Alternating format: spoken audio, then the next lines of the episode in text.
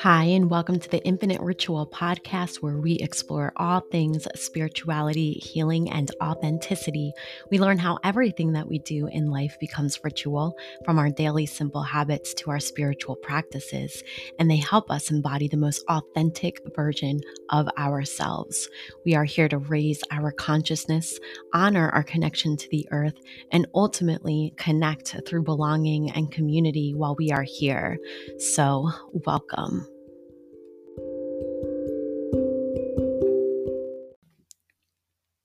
Hey everyone, as you can see from the title of this episode, it's going to get a bit vulnerable.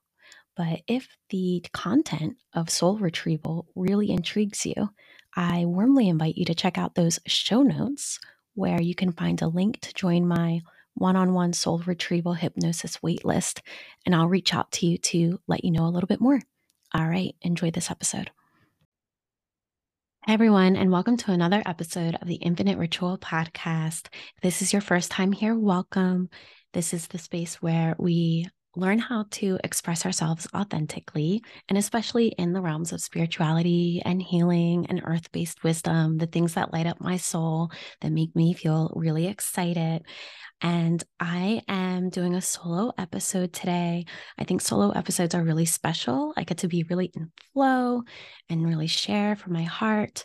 And that's what today's episode is going to be all about is just sharing from my heart, especially after these past 2 weeks. I feel like I've gone through these very deep realizations and deep healing work that I've been doing because we know if you're here that you believe healing is a continuous life journey that have made me realize how I've still been operating from these old ways and systems of believing and core wounds, even since the very first episode that I ever launched. So, yeah, we're going to get into it. But let's just begin with yeah, like when I first began this podcast in September, it was supposed to be a space for me to own my potential and curate a community and to speak on things that are important and to just really own this identity of mine and step into it more. And it's been a journey and it's been a process. And I'm really proud of myself for continually showing up and putting this out there. And I give myself that acknowledgement and I give myself that love. We all need a little self love. But I will also say that a part of me in each episode has been showing up within a limitation of my own making, as well as taking my core wounds with me and not uh, not fully owning my stories, not f- like I've been staying and tiptoeing inside of these lines of how I believe I will be accepted and how I believe I will be perceived, which means that I actually haven't been as authentic as I want to be. Although, yes, I have. It's not that I've been inauthentic, it's just been just authentic enough, you know, giving just enough to be here and be present with this, but not to the depth and the layers of what has mm. been my true stories and my my yeah like what that really means so this episode i'm going to go there i'm going to talk about what my core wounds actually are and how i've been working through those and just the realizations that I've had the past two weeks in my life and my connection to spirit and what this has meant for me. And I hope that it is a journey for you to listen to as well. So let's just begin with really identifying and being real with myself about how I have been operating from my core wounds. And I will do so with some compassion. You know, I've spoken before about our ego and how our ego is always trying to protect ourselves and just the curiosity that we can have about that aspect and recognizing the way that we might be protecting ourselves. So, one of my core wounds since childhood has been a sense of inadequacy and insignificance. And this core wound has actually been one of the greatest catalysts for me wanting to step into greatness because everything exists within polarities, right? If my core wound on one side of the coin is feeling inadequate and small and unheard or not important and you know not not big enough then on the polarity side of that i'm going to be pushed to try to prove myself to try to prove my value and to try to prove my bigness and to try to prove my worth but they're one and the same because that polarity is of feeling inadequate is pushing the feeling of trying to prove my adequacy. And they're the same thing.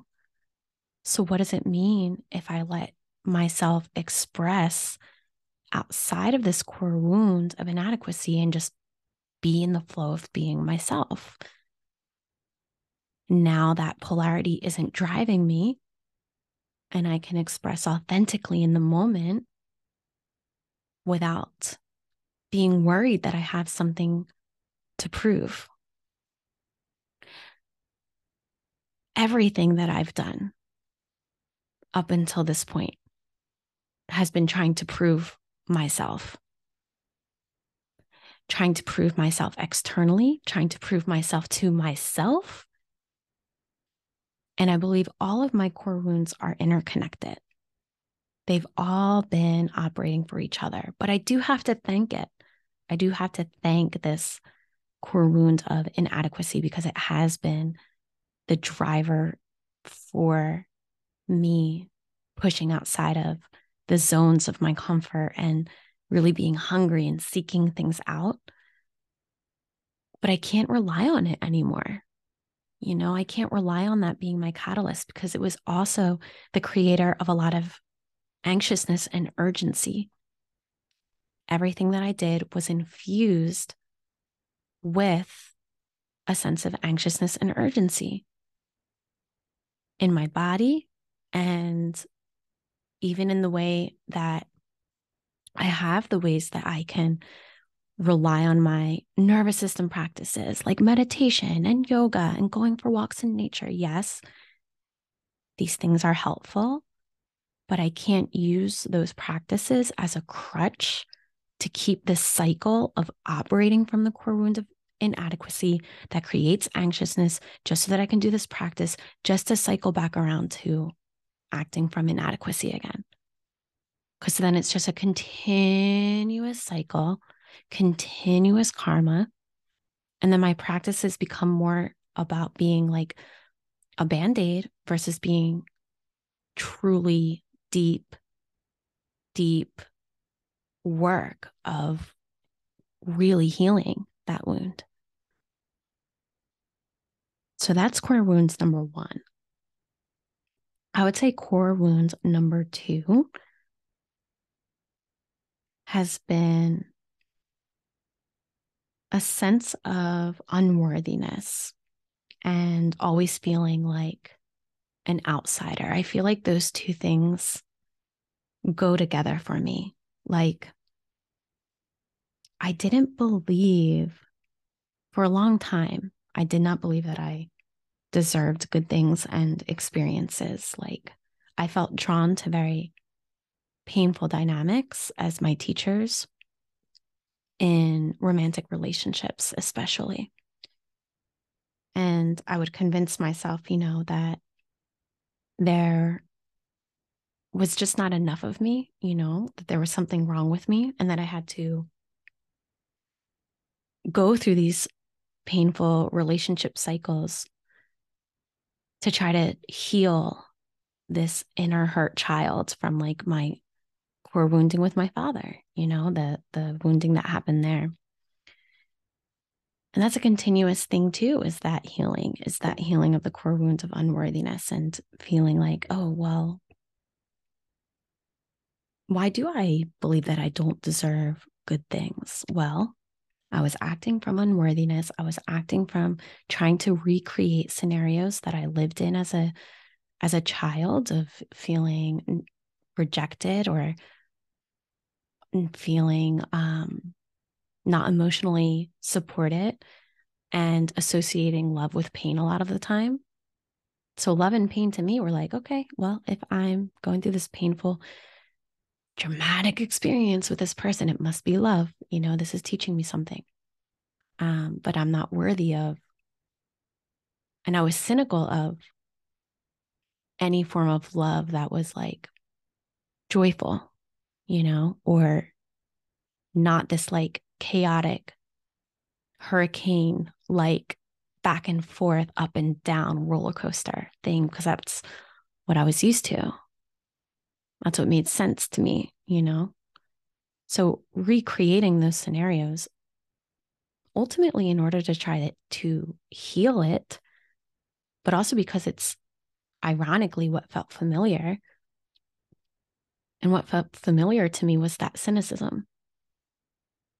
You know, that life is mostly bitter or painful, and that the way that I can show up and, and bear it all and be confident and fearless in the face of all of the pain meant that I was like this warrior and I rejected soft femininity because I considered that to be weakness. I considered that to be something that needed to be covered up.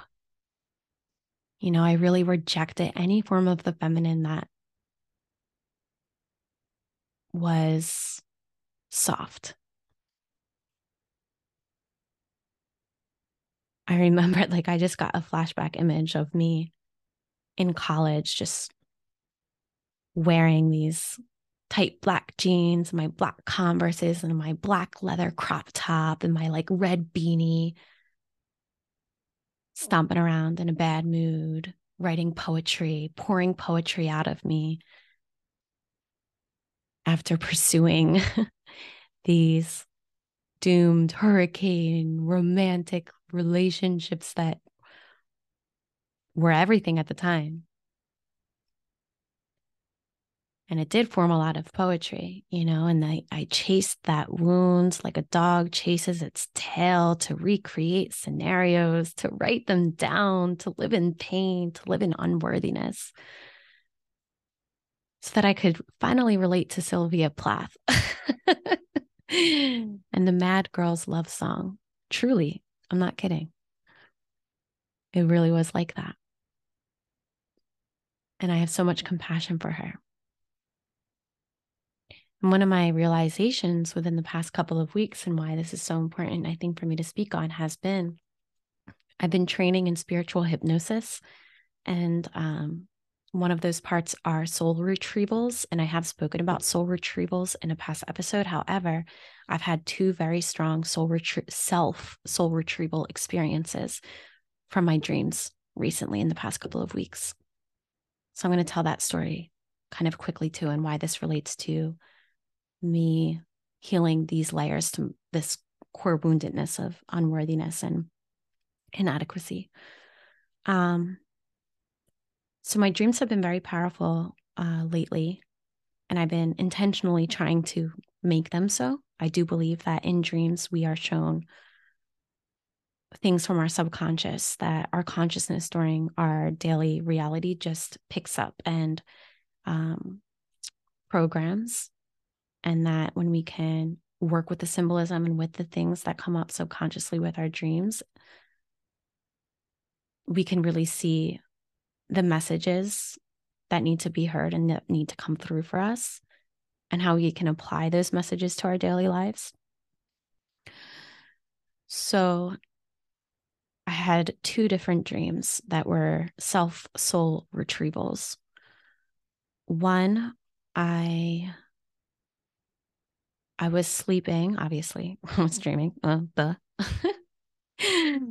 and I um I found a version of myself. Like it was me walking as I am now into a dark room where I saw a younger child version of me with my bangs across my head and my little overalls bent over a school desk, just writing, writing, writing, writing, writing. And she was writing furiously and she was writing for her life.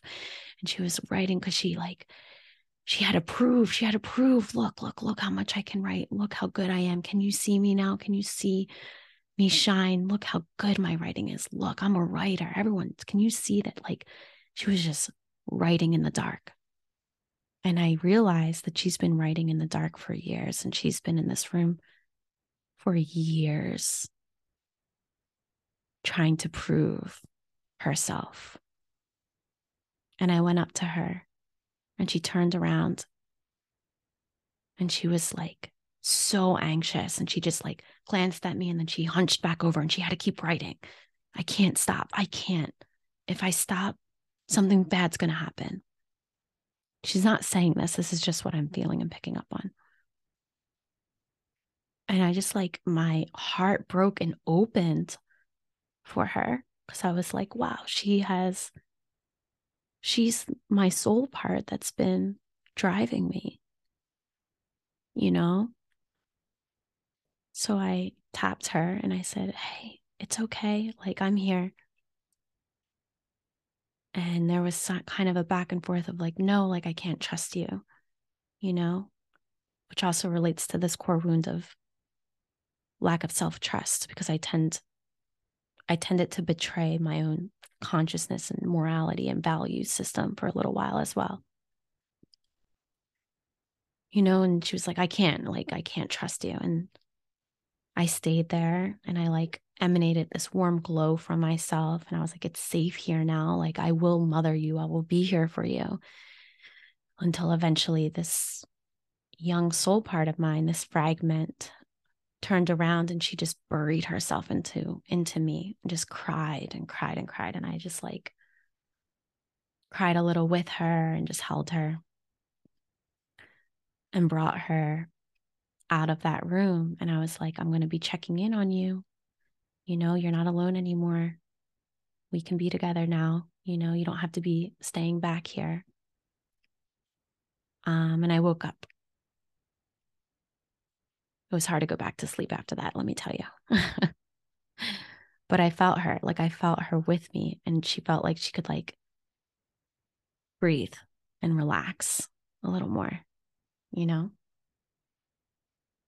And that was really powerful for me Okay, dream number two, self soul retrieval that I had had was also dreaming. And it's not like before I dream that I go into it like, oh, I'm going to go on a self hypnosis soul retrieval tonight. I'm going to try to retrieve it. No, it was every night when I go to sleep, I'm just like, um, sleep, dream, remember. That's like a little chant that I'll tell myself, but I don't like try to lucidly drive or intend for I want authentically whatever is supposed to be worked through to come up. And anyway. Um in the second one, I found myself in the room of my college apartment that I rented with four other girls. And this version of me and this is the one who I said was wearing like the black jeans and the black converses and the black leather crop top and but she was writing poetry but it was very kind of scary because she had a knife through her heart and was bleeding all onto the page. And it wasn't like she was like writing poetry with that heart bleeding pouring out and I kind of had to go through that same process, you know, of, of comforting and talking to her and pointing to her the knife and being like, Can you see? Like this part of me didn't even know and realize that she was just bleeding her heart out. And yeah, I had to kind of pull the knife out and staunch bleeding and heal her and cover up and bring her back and integrate her back into me as well. And that one was really hard because it was like more fresh. I feel like up until my most recent relationship, I was still that operating from that part of me in in in love in the in the way that I sought love. It was very much the bleeding heart, like the the painful recreating of scenarios, equating love and pain. You know? So that was really powerful too. I woke up from that one, was like, holy shit. But I now have that kind of inner child and then later young woman healing that I that I did from those core wounds of inadequacy and unworthiness. And that felt really powerful. And I would say it's still an integration, you know, it's still a process just because I went through that experience doesn't mean I wake up like, okay, hunky dory, like skip around my day. I am now worthy. I am now healed. I am now adequate and enough. No, it still takes integration. You know, it takes journaling and what's still my daily practices of meditation and nervous system work and embodiment and but now with this this understanding and this other realization this other layer this new consciousness that i don't have to continue these karmic lessons and these karmic cycles which is really nice i hope you enjoyed this episode today. I I I feel like before I go, I do just want to mention um, that if this resonates with you, I invite you to explore what you believe your core wounds might be and how you might be operating from them and just being open and curious about that and not condemning yourself for it. I speak on this again in that like previous ego dissolution episode of just witnessing, you know, and really being gentle with yourself. And knowing that you have like this inner guidance and this light and this force that is very loving to embrace any aspect of yourself that is operating from woundedness instead of rejecting it. I, yeah, I invite you to think about what those core wounds are and how you might be operating from them and what it might be like. Maybe you write them down. Maybe you write down the way you think you're still operating from them. And then maybe sit down and meditate or take 20 deep inhale and exhale out through your mouth breaths as you kind of just sit with that and feel into that and see what that feels like for you and see what comes up for you. And if you want to reach out to me, if this resonates with you and you want to talk about anything that's coming up for you, my DM is open, infinite.ritual on Instagram. I really want to have these conversations you know, I think up until now, I've been putting my voice out into this universe, this little pocket of the universe, in hopes to begin conversations. And I really want to emphasize that, that I like really warmly welcome you to reach out to me and let me know what came up for you or what stuck with you or what resonated with you. And yeah, that's how we can that's how we can really make a difference here. You know, that you're actively listening and being an active member of this community. And I appreciate you all so much for tuning in and being here. And I'm really looking forward to the way that this podcast now unfolds from this newness from this new cycle. I'm really looking forward to it. And yeah, please click that five star button if you're on Spotify. I have yet to receive a written review. So if you want to be extra special and sparkly, go ahead to Apple Podcast and type in a review there on the homepage. It really helps me feel like I'm connecting as well as seeing feedback will help continue and formulate the way this community is driven forward.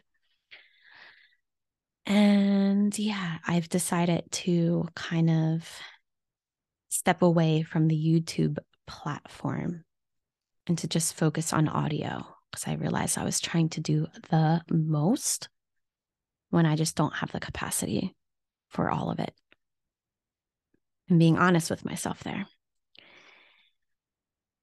Okay, until next time, thank you for tuning in, and I will see ya. I feel like that's such an anticlimactic ending. Like, see ya. you know what I mean. Um, have a beautiful rest of your day, your evening, your night, wherever in the world you're listening to this. I'm sending you love. Goodbye.